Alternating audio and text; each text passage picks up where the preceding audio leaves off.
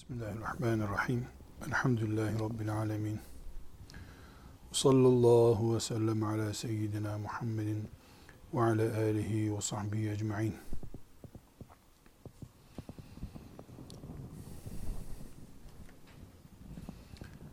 Hayızla, nifasla ilgili meseleler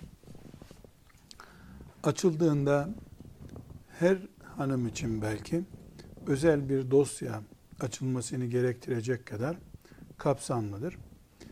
Ee, özellikle bali ve baliha olmadan önce her Müslüman bu tür meselelerin ilmihal düzeyinde bilgisini elde ede, etmesi uygun düşer. Ee, büyük oranda şüphesiz ilimle meşgul olmayanlar, bir e, seviyede fıkıh bilgisi olmayanlar muhakkak ikinci bir bilene danışarak bu vebalden kurtulmaya mecburdurlar. E, denebilir ki çok iyi fıkıh bilgisi bilen birisinin bile bu meselelerde özel bir gayreti, hamlesi yoksa e, bazı konularda çıkmazı olabilir. Bunun için hanım Müslümanlar bu meseleleri iyi anladıkları bir kitabı e, böyle ecza dolabının yanında duran kolay kullanılır ilaçlar gibi yastık uçlarında senelerce tutmaları gerekir.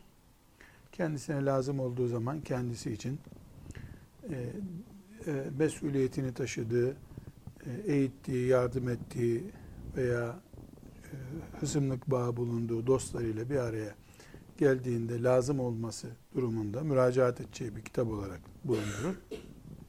Bir de hanımefendiler, Müslüman hanımlar e, oturup da filan tören, filan okuma gibi işler yapacakları yerde e, bir araya gelip e, bir hanım hoca efendi veya hiç yoksa en azından erkekte olsa bir hoca efendi çağırıp bir senede bir, iki senede bir e, genç kızlarını da öğretebilmek için bahaneyi kendileri üzerinden kurup mesela biz hanımlar olarak e, özel hallerimize dair fıkhı tazeleyeceğiz deyip toplanıp baliğa olacak kızlarını da yanlarına alarak hem bilgilerini tazeleyemeli hem de genç kızlara bu bilgileri öğretmelidirler.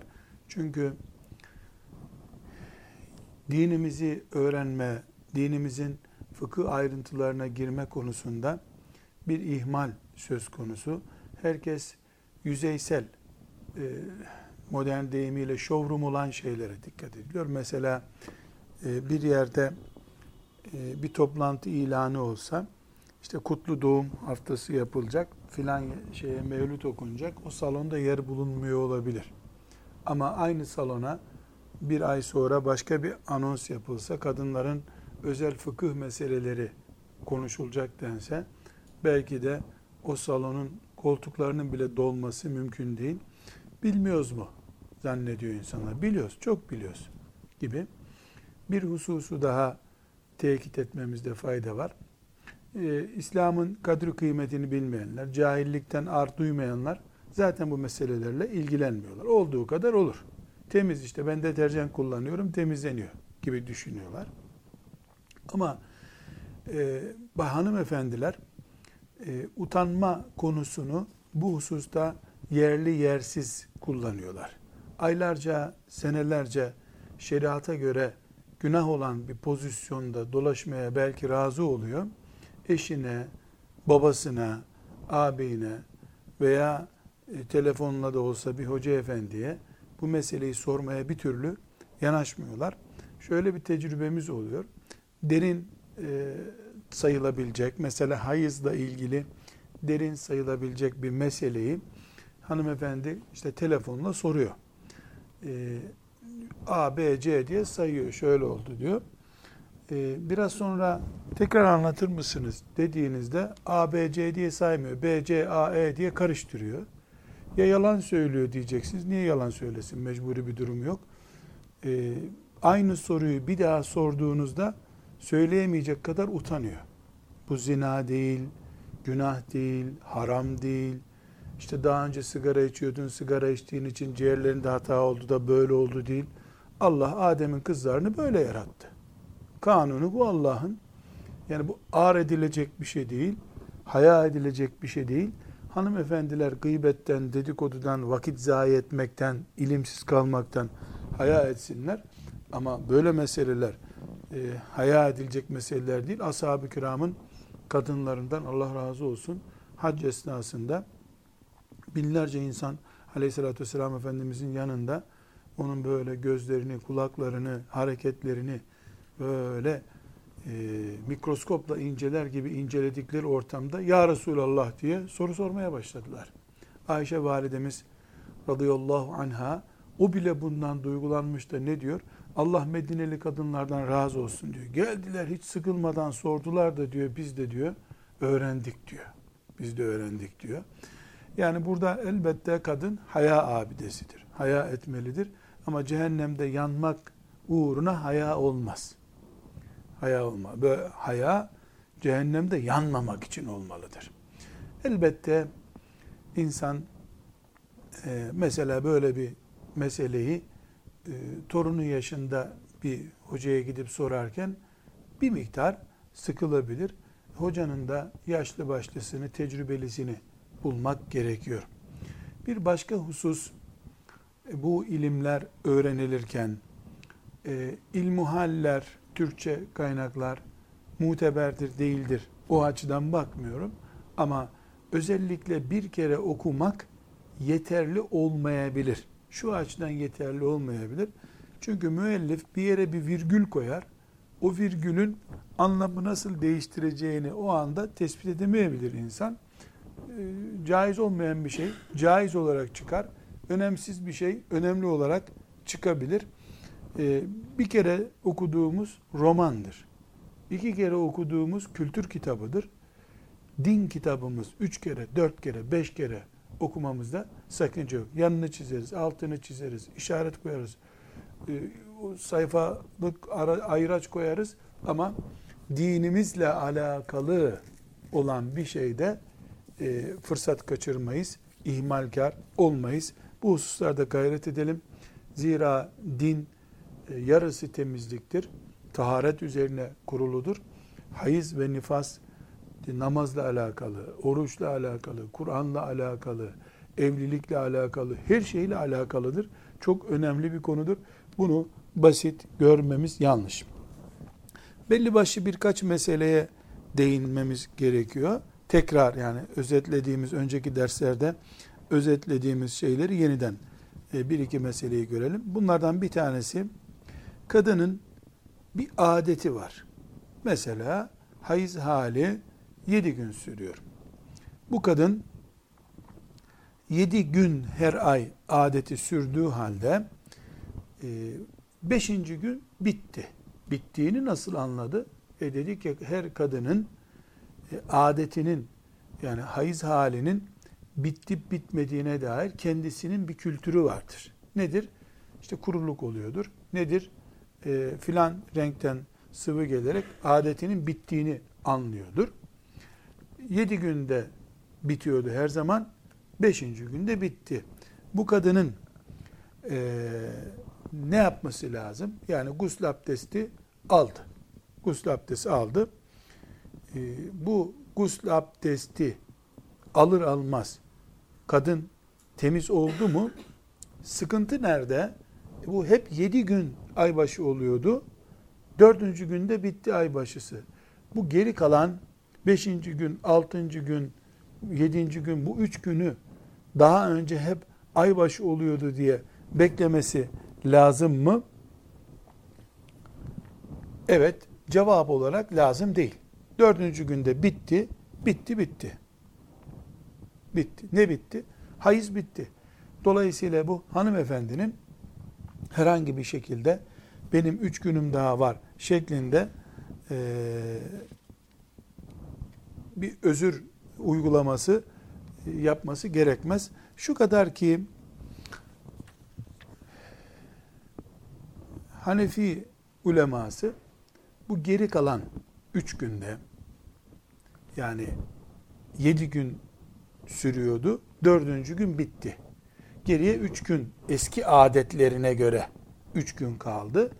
Bu e, üç günlük zaman zarfı acaba e, kan gelmiyor, hayız hali değil, aybaşı hali değil. Normal hayatına döndü mü? Döndü. Namaz kılacak, oruç tutacak, Kur'an okuyabilir. Sadece e, Hanefi uleması eşiyle cinsel ilişkisine ihtiyaten e, kerahat getirmişlerdir. İhtiyaten kerahat getirme. İhtiyaten e, ne demek? Yani aslında eşiyle ilişki halinde bulunması haram değil, yasak değil. Ama e, bu kadıncağızın her an e, tekrar kan görme ihtimali olabilir. Aslında yok, temizlendi ama ya olursa bu da vesveseye neden olursa diye kerahat e, görmüşlerdir. Kerahat e, şu demektir. E, haram ise yasak. Haramsa yasak. Haramın anlamı bu. Kerihtir, mekruhtur sözü iyi bir iş olmaz. Yapma bunu. ifadesinin fıkıh deyimi olarak kullanabiliriz. Mesela abdeste sağ elle sümkürmek mekruhtur denir. Bu şu demek mi? Sağ elle abdeste sümküren yani burnunu sağ elle temizleyen zina işlemiş gibi, içki içmiş gibi, kumar oynamış gibi midir? Hayır. Öyle değil. Abdest alacak Müslümana yakışmayan, hoş olmayan bir iş yapmıştır demektir bu. Elbette Müslüman bu tip işlerden de yüzde yüz uzak duracak. Kazara duramadıysa bunun cinayet uygulaması şeklinde anlaşılması gerekmiyor. Kerahet görmek bu demek. Tekrar özetliyoruz. Kadın 7 gün, 8 gün, 9 gün adet görüyordu. Bir ay baktı ki dördüncü günde bitti kanaması. Bittiğini nasıl anladı? Her kadın bilir nasıl bittiğini. Kendine mahsus e, ayrıntısıyla bilir. Bitti. Gusül abdesti aldı, aldı. Normal e, temizlik dönemi başladı mı? Başladı. Peki e, namaz kılabilir mi? Kılabilir. Oruç tutabilir mi? Tutacak. Tutacak. Kur'an okuyabilir mi? Okuyabilir. Yani normal temizlik haline döndü. Peki eşiyle ilişki içinde olabilir mi? Eşiyle ilişki içinde olabilir. Sadece Hanefi uleması ihtiyaten e, üç gün daha uzak dursun, sabretsin, ne olur ne olmaz demişlerdir. Ama bu haram değildir. Bir başka meselemiz bu hayızla ilgili. Kadınlar aybaşı halini geciktirecek ilaç kullanabilirler mi? Veya kadınlar ay başını erkene alacak ilaç kullanabilirler mi? Yani bir ilaç düşünelim. Kadının aybaşı halini erkene alıyor veya geciktiriyor. Böyle bir ilacın kullanılmasının caiz olup olmaması iki önemli hususa takılır. Fıkıhtan önce yani bu caiz midir, değil midirden önce iki şey gerekiyor. Birincisi tabip izni gerekir. Çünkü aybaşı halinin geciktirilmesi veya öne çekilmesi insan yapısıyla, bedeniyle oynamaktır müdahaledir bu. Bedene müdahaledir. Bu müdahale caiz olabilmesi için tabibin kalıcı bir zarar vermeyeceğine onay vermesi gerekir. Aksi takdirde eğer tabip olmaz bu senin bedeninde şöyle kalıcı bir iz yapar. derse bu ilacın kullanılması caiz değildir. Mesele aybaşı halini geciktirmek veya öne almak meselesi olarak görülmüyor fıkıhta. Ne olarak görülüyor? Bedene kalıcı bir zarar verip vermemekle ilgili görülüyor. Bunun bir benzeri de hamileliği önlemek veya önlememek üzerine de kurulur. Bu da mesela eşler hamileliği önleme tedbiri alabilirler mi? Bunun da cevabı nedir? Bedende kalıcı bir değişiklikle önlüyorlarsa bu haramdır.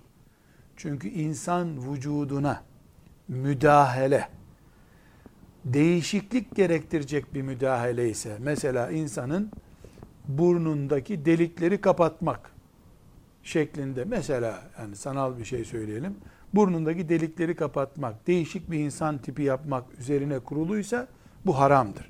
Allah'ın yarattığı şekli değiştirmek. Binaenaleyh kadının bünyesinde kalıcı zarar veya kalıcı değişiklik oluşturacaksa, doktor diyorsa mesela sen şu şu şekilde etkileneceksin, bu da sana zarar verecek diyorsa ha, e, hem hamileliği hem de hayız halini, aybaşı halini geciktirmek veya öne almak asla caiz değildir. Bunun dışında caizdir. Birinci konuşacağımız şey ne dedik? doktor izni, tabip izni bu da uzman doktor olacak. Yani kadınların özel halleriyle ilgilenen branşın uzmanı birisi. Bu ilaç senin e, aybaşı halini geciktirir. Sana da bunun kalıcı bir zararı olmaz. Yani baş ağrısı yapar, kaşıntı yapar. Bunları kalıcı engel kabul etmiyoruz. Kalıcı engel ne ediyoruz? Mesela bu ilacı sen 3 ay üst üste kullanman halinde 3 ay ay başını geciktirirsen ileride çocuk olma riski sende e, aşağı doğru çekiliyor. Yani çocuk sıkıntısı çekersin diyorsa bu ilacın üzerinde haram yazar o zaman. Bu ilaç haram. Çünkü kalıcı iz yapıyor. Ya da mesela diyor ki bu ilacı kullanman halinde 5 yıl içinde çocuğa hamile kalırsan çocukta şu sakatlık olur. Hemen ilacın üstüne haram yazarız. Neden? Kalıcı bir zarar yapıyor. Yani bir anne adayı e, keyfinden dolayı kullandığı bir ilacın sonucu olarak çocuğunun filan hastalıkla yaratılmasının sebebi olacağından bu vebali katlanamaz. Vebale girmemeli daha doğrusu.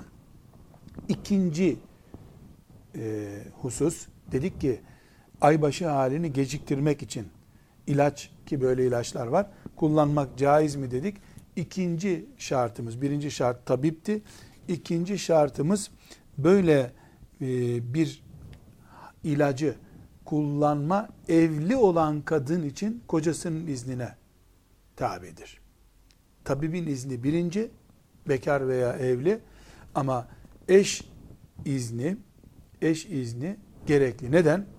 Çünkü e, bu ilacın kullanılması takvim arızası demektir.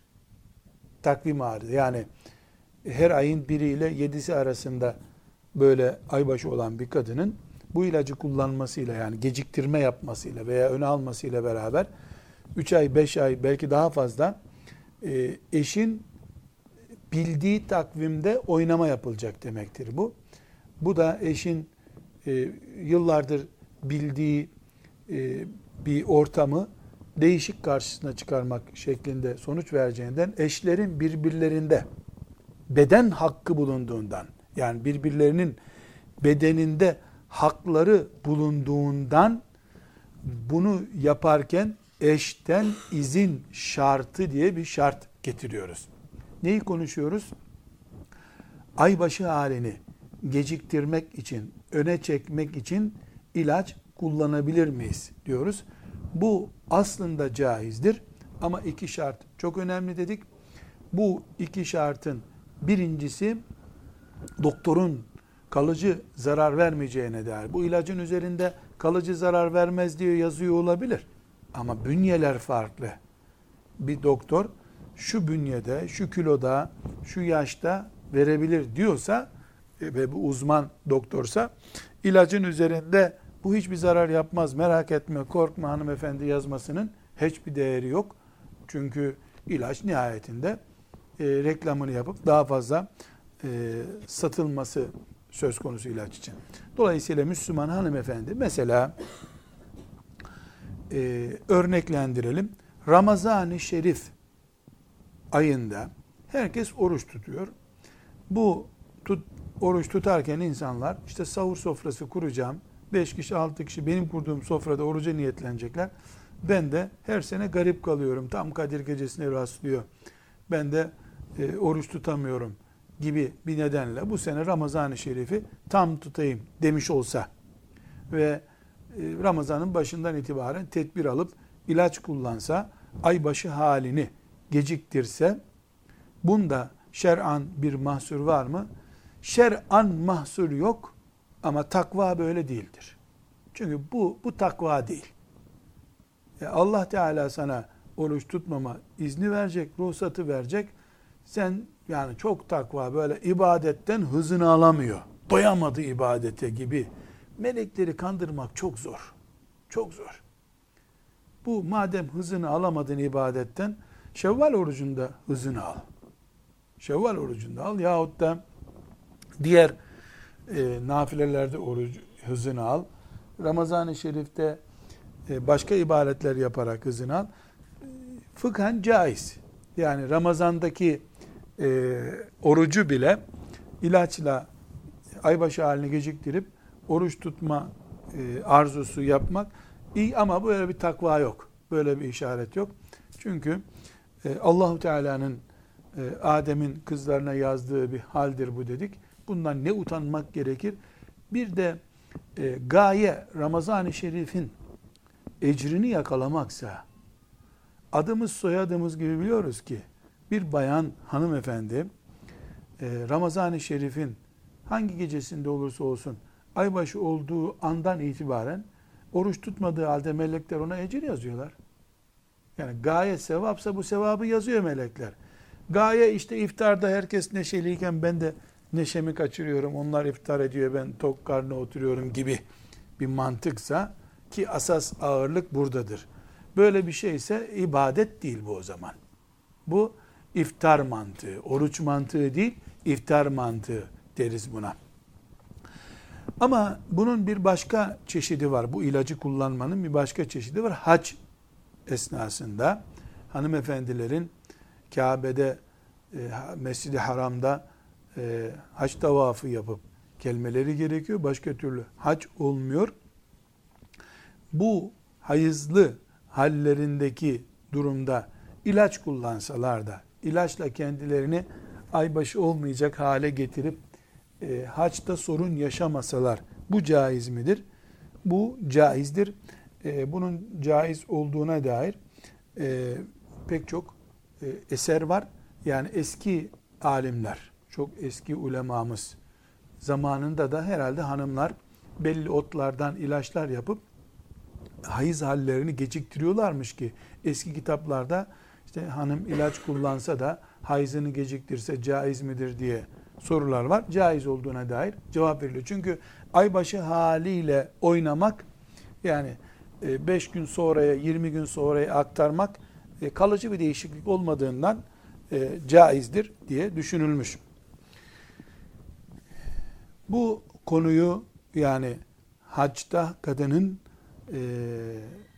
özellikle hayız halindeyken hac tavafını yapıp e, haccını tamamlaması konusunu tekrar görüşeceğiz inşallah.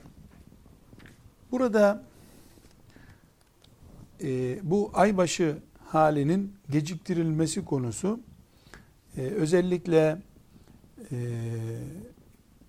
caiz midir değil midir konuşurken eşleri devreye soktuk. Yani eşin izni gerekir dedik. Neden? Çünkü eşlerin birbirlerinin e, bedeninde hakları vardır. Bu haklara zarar vermemek için eşlerin birbirlerinin bedenindeki hakları kullanırken veya bu haklar üzerinde tasarrufta bulunurken birbirlerinin iznine müracaat etmeleri gerekir. Aksi takdirde e, kul hakkı, eş hakkı devreye girer. Ancak e, bu ilaçların kullanılması öne veya e, ileriye atma bakımından e, kullanılması bir e, doğumu engelleme doğumu engelleme yani doğumu engelleme e, şunu kastediyoruz. Bu ilaçların kullanılması hamile kalmama da beraberinde getiriyor. Çünkü bunlar özellikle hamileliği engelleyen mantıkla yapılmış ilaçlar. Yani hem e, aybaşı halini e, engelliyor, öne veya arkaya çekiyor hem de hamileliği de e, engelliyor ya da hamilelikle de bir türlü oynuyor. E, bu e, ortaya başka bir sorun çıkarıyor. Hamileliğin engellenmesi, nüfus planlaması konusunda da bunu tekrar göreceğiz. Hamileliğin engellenmesi konusu eşin iznine kesinlikle tabi. Eşin izin vermedikçe asla bir eş izin vermedikçe asla caiz değil. Bir, ikincisi e, bu takdirde sorun fakirlikten kaynaklanmamalıdır.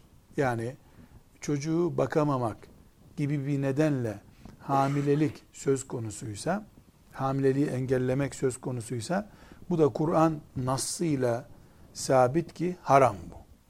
Yani çocuğu bakamayız. Pahalılık var gibi bir nedenle e, hamile kalmamak için kadının tedbir alması asla caiz değil.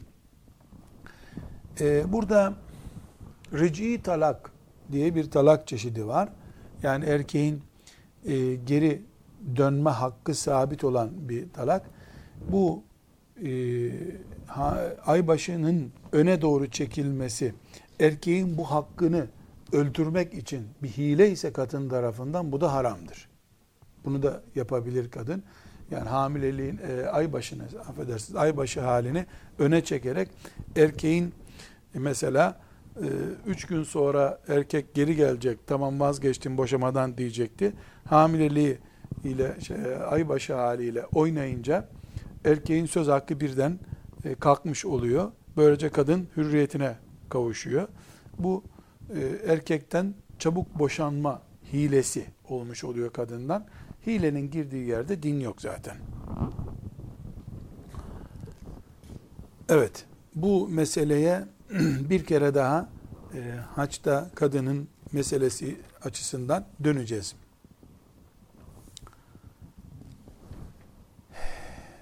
Bir başka konu hanımların aybaşı halleriyle ilgili. Kadının aybaşı halinde e, akıttığı kan siyah olur, kırmızı olur, sarımsı olur, bulanık olur ve, ve yeşilimsi olur. Her türlü altı çeşide yakın kan kadından gelebilir.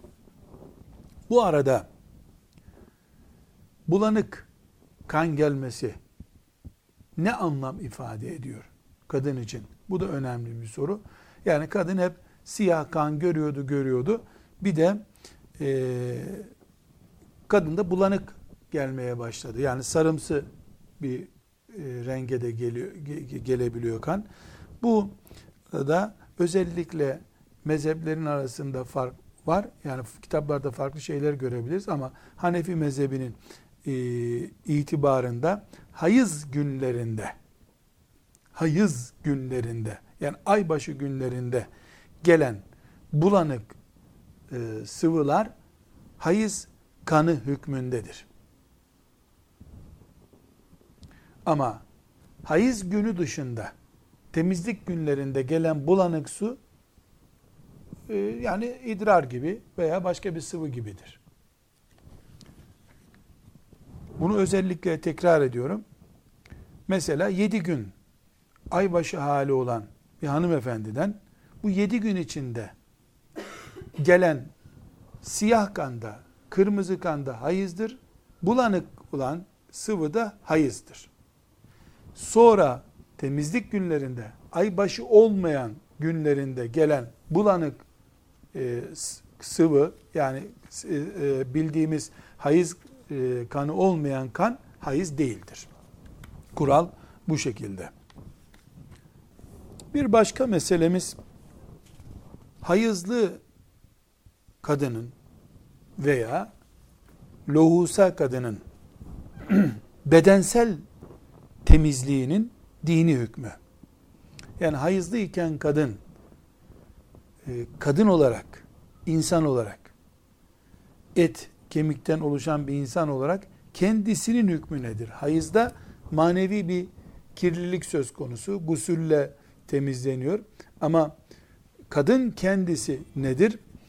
Ee, özellikle bu örfün de içine çok karıştığı ve fazla karıştığı, yanlış e, uygulamalar yapıldığı bir konudur. Bunu özellikle vurgulamamız e, lazım. Kadının bedeni, kadının bedeni, teri, içtiği yediği suyu kesinlikle temizdir. Hayızlı kadınla hayızlı olmayan kadın arasında temizlik bakımından hiçbir fark yoktur. Dolayısıyla hayızlı bir kadınla, aybaşı halindeki kadınla yatıp uyumanın dinen Allah katında hiçbir engeli yoktur. Pişirdiğinin yenmesi konusunda hiçbir engel yoktur. Hamur yoğurabilir. Bir elmanın yarısını ısırıp öbür yarısını çocuğuna verebilir. Ee, bu konuda ne bir ihtilaf vardır ne bir kerahat söz konusudur. Kadının aybaşı olduğundaki tek temiz olmayan şeyi akan kandır.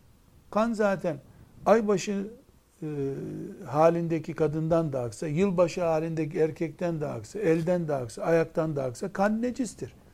Kanın necis olması yanlış anlaşılıp da kan sahibinin de necis olmasını gerektirmiyor.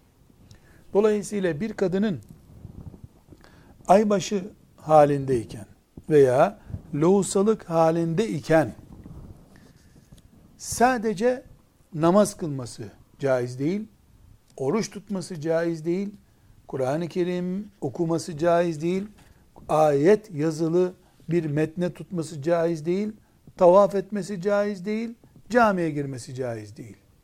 Bunların dışında kim bir yasak getirdiyse kendi kafasından getirmiştir. Yanlış bir örftür, cahilliktir. Başka hiçbir şey değildir. Bu nedenle kadınla uyumak, aybaşı halindeyken bir yatakta yatmak, e, pişirdiğini yemek, e, onunla aynı kaşığı kullanmak, böyle şeylerle fıkhın hiçbir alakası yoktur. Varsa böyle bir anlayış, o anlayışta e, kesinlikle insanların kendi kafalarından oluşturdukları bir anlayıştır. Bu hususu özellikle neden vurguluyoruz? Dedik ya cahillik e, kökünden, kaynağından din öğrenmeyince e, insanlara yanlış sözler de söyletebiliyor. E, kadınlar buradan bu husustan e, alınıyorlar. Alınınca da bu kabahat örtülü, tesettürlü bir kadın e, veyahut da sakallı bir erkek, aile Müslüman erkek uygulama, cahilce bir uygulama bedel fıkha ödetiliyor. Bedel mesela e, kadın e, aybaşı halindeyken, lohusa halindeyken pişirdi. Bunu yer Bununla iftar edilir mi? Bununla sahur yemeği yenir mi? Bunlar cahilce sorular. Sorusu bile cahilce. Nerede kaldı ki? Cevabı böyle olsun. Kadın temizdir. Sadece kadından gelen kan necistir. Bu kan ashab-ı kiramdan birisinin elinden aksa o da necisti zaten. Allah dostu bildiğin bir adamın elinden akan kan da necistir. Yani aybaşı halindeki kan da necistir. İnsanın elinden tırnağından çıkan kan da necistir. Kan necistir. Kan sahibi necis değildir. Yine hayızla, nifasla ilgili bir meselede gusül meselesidir. Hanımefendi aybaşı halinin bittiğine karar verdiği an yıkanması gerekir. Şimdi bu yıkanma ne zaman gerçekleşecek? Ee, çok önemli olan boyutu ne bunun? Şu. Ee, arada bir namaz kaynama ihtimali var. Çünkü e, aybaşı hali bitti. Saat 3'te bitti. Kuruluk gördü yahut da işte kendi çeşidinden e, tedbiri olan suyu gördü, sıvıyı gördü. Aybaşı hali bitti. O dakikadan itibaren namaz başladı. Çünkü aybaşı halindeyken namazı kılması gerekmiyordu. Farz değildi. Üstelik de kaza da etmeyecekti. Ama daha sonraki vakitlerde kaza etmesi gerekiyor. Ne yapacak kadıncağız? Acilen e, gusl alacak. Biz buna banyo yapmak diyoruz. E, banyo yapacak. Peki bu banyoyu yapmadan namaz vakti çıktı. Şöyle örnek verelim. Saat 4'te ikindi ezanı okunuyor. 4'te ikindi ezanı okunuyor. Kadın 4'e 20 kala baktı ki temizlendi. Yani guslü gerektirecek hale geldi. Sıvısı geldi, temizlenecek hale geldi. Ne kadar vakit kaldı ikindi namazına? 20 dakika. Bu 20 dakika ne demek oluyor? Kadıncağız bu 20 dakika içinde övleyi kılması lazım ki övle sorumluluğu kalkmış olsun. Çünkü Allah Teala onu öğle namazının vakti çıkmadan aybaşı halinden çıkardı. Dolayısıyla şimdiki öğle vakti 20 dakikalık bir zamanda devam ediyor. Ama o 20 dakikaya 4'e 20 kalana kadar övle ona farz değildi. Bu durumda kadın ne yapar? Gusül hemen devreye girer. Ama bir hanımın gusletmesi erkek kadar kolay değil. E, gitti, guslünü hazırladı, saçını işte ör, örülüydü, saçını çözdü neyse artık. Çıktı ki e, ezan okunuyor. Ezan okunuyor. Buna e, namaz kazaya kaldı mı? Kadın için bir soru bu. Bu namaz kazaya kaldı mı? Cevap. Banyosunu oyalanarak şampuan, marketten şampuan getirdi, işte ondan sonra aynasını ayarladı, tarağını ayarladı. Böyle tembel çocuğun okula gitmemek için sabahleyin kalktığındaki oyalanmaları yaparak oyalandıysa, yani normalde o, hemen guslünü alıp, e, iki övleyi yetiştirecek vakit yeterliydi de buna rağmen tembelliğinden yaptıysa övle kazaya kaldı. Vebal tabi bu. Hayır, normal hemen e, gusül gerektiğini anlar anlamaz banyoya koştu. Çıktığında da ezan okunuyordu. Yani öğlenin vakti bitmişti. O öğleyi kazaya bırakmadı. Yani ona öyle farz olmadı. Çünkü namaz kılacak kadar fırsat kalmamış sayıldığından o ikindiden itibaren namazını kılmaya devam edecek. Bu hususu neden gündeme getirdik? İki şeyden dolayı. Yani birincisi namaz için, ikincisi de e, oruç için bu gündeme gelecek. Ramazan gününde de aynı şey Müslüman hanımın başına gelir. İkindi vakti banyo yapıp temizlenir. Şimdi oruç sahurda başlıyor. İkindiden akşama kadar oruç tutulmaz. Çeyrek oruç yok. Ama buna rağmen Müslüman kadın e, aybaşı halinden temizlendi veya lohusalık halinden temizlendi, gusletti. Akşam iftar vaktine kadar bir şey yemeyecek. Oruçlu olduğundan değil, Ramazan-ı Şerife saygıdan dolayı.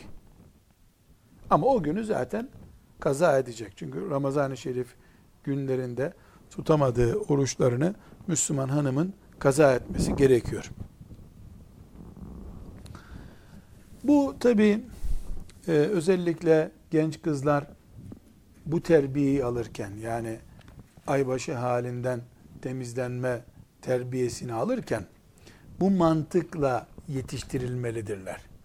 Yani e, sabahleyin okula gitmeye üşenen çocuğun tembel hareketleri gibi değil, hemen hemen hemen bir namazımız kalmasın, bir de gusül, gusletmeden bir saatim geçmesin gibi bir mantıkla hareket etmeye alışmalıdırlar.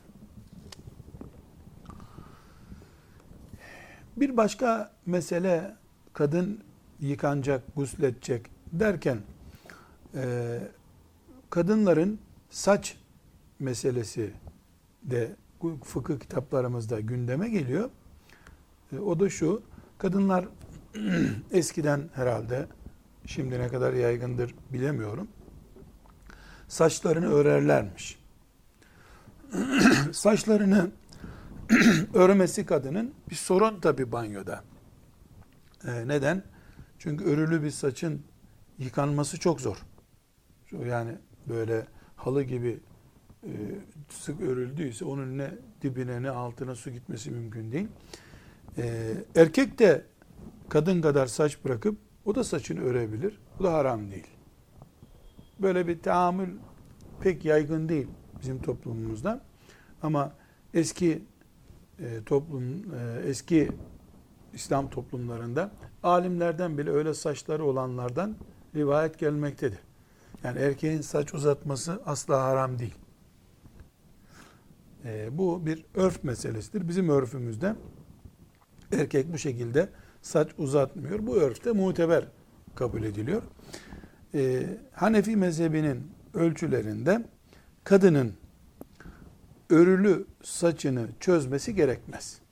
Çünkü önemli olan e, saçının altını yani derini deriyi yıkamış olmasıdır.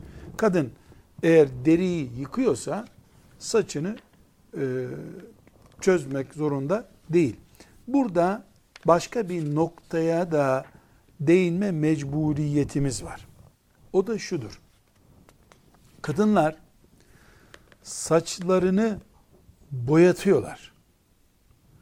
Bu boyatma deriye de boya sirayet ettiriyorsa yani kadının saçının altındaki deri de bir tabaka oluşturacak şekilde mesela tırnaklarına sürdükleri ya da dudaklarına sürdükleri gibi yağlı bir nesne yani deriye su ulaşmasını engelleyecek e, nesne ise e, burada özellikle e, dikkat edilmesi gereken bir husus derinin yıkanmamış olma riski var.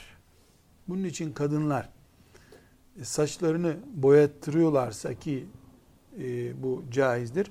Hem tıbbi e, kurallara dikkat etmeleri gerekir. Yani bu e, kanser yapan veya saç dökülmesine neden olan gibi bir engeli var mı onu onu önce bilmeleri gerekir. Hem de bu tabaka oluşturup suyun deriye gitmesine mani olabilir mi? Buna da dikkat etmek gerekiyor. Bu hususu da bir e, kenara e, koymuş olalım. Zira kadınların saç konusu kadınlar açısından çok önemli. Çok önemli. Çünkü şeriatımızda saçı kadına zinet kabul ediyor. Zinet kabul ediyor ne demek? Yani kadının doğal hakkı saçı üzerinde tasarrufta bulunmak. Bu yüzden eşinin e, kadının saçını kesmesine izin vermedikçe kadın da saçını kesemiyor. Neden? Bu bir zinet, kadının süsü. Bu süs erkeğin kadının bedeni üzerindeki görmesi gereken ya da istifade etmesi gereken güzelliklerden birisi ise eğer kadın eşinden izin almadan saçı üzerinde tasarrufta bulunmamalı. Hatta basiretli mümin bir kadın saçını boyatacaksa bunu erkeğinin e, izin verdiğinden çok zevklendiği rengine göre boyatmalıdır ki e, bu hususta e, daha rahat etsin ya da eşiyle arasında bir sorun olma ihtimali olmasın. Bir başka husus kadının temizliğinin ya temizlikten hayız halindeki temizliğinden nasıl garanti ya da teminat buluyoruz? Yani kadın ne ile aybaşısının bittiğini garanti edecek bize? Bu soruda önemli bir soru. Yani gün 7 gündür, 4 gündür dedik ama sonra da gördük ki 4 gün dediğimizde 6 gün çıkabiliyor. 7 gün dediğimiz 4 günde bitebiliyor. Fukahanın cumhuruna göre kanama bittikten sonra rutubet azalmış olsun, azalmamış olsun. E, kanama bittikten sonra hayız bitmiştir. Hayız bitmiştir. Bunu kuruluk olarak anlamak mümkündür. Beyaz e, sıvı denebilecek kendine kendi kadınların e, bildikleri ya da her kadının kendine göre bildiği bir beyaz akıntı geliyor. O beyaz akıntı olabilir. Ya da kuruluğun arkasından iki saat sonra beyaz akıntı geliyor olabilir. Buna kadın karar verecek. Bunu da büyük oranda aradan e, kadının işte 13 yaşında aybaşı haline e, başladığını kabul edelim. 14-15 yaşına kadar bir zamana kadar devam eder. Bazen kadın evlendikten sonra e, durumu değişiyor. Evlendikten 2-3 ay sonra oturuyor sistemi. Bazı kadınlarda doğum yaptıktan sonra sistem oturuyor. Ama her halükarda bu hususta mantık şu. Hayız kanı kesildi mi e, bu kan kesildikten sonra hayız bitmiştir. Nifas bitmiştir. Ama bazı kadınlar bunu kurulukla tespit ederler. Yani pamuk kullanır. Kullandığı pamuğa içeriden hayız kanına işaret eden bir şey gelmez, isabet etmez. Bazıları beyaz akıntıyı ölçü alırlar. Kadının müftüsü kendisi olmak zorunda. Burada hanımlar bu vebale giremem diyemezler. Kanama olduğunu sen tespit ettiğine göre kanamanın bittiğini de tespit edebilirsin. Yani burada ben müftülük mü yapacağım gibi bir mantıkla bu işe bakmaya ya da korkmaya gerek yok.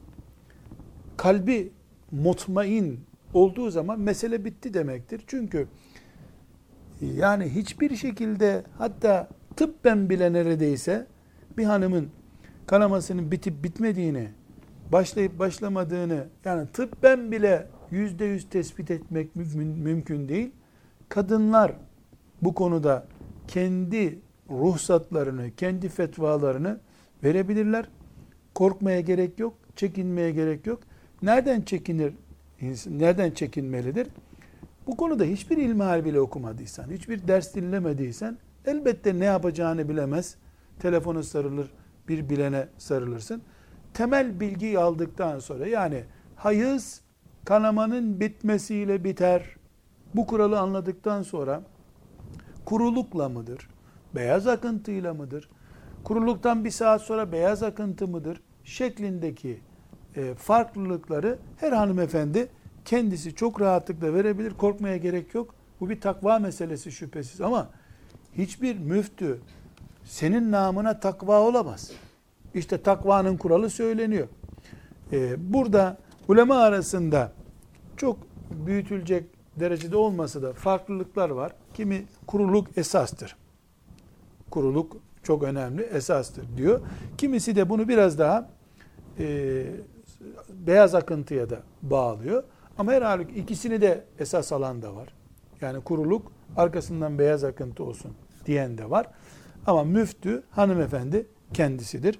Zira kimse kimsenin derdini sahibi kadar anlamaz. Bu temel prensiptir. Ve sallallahu aleyhi ve sellem ala seyyidina Muhammedin ve ala alihi ve sahbihi ecma'in. Elhamdülillahi Rabbil alemin.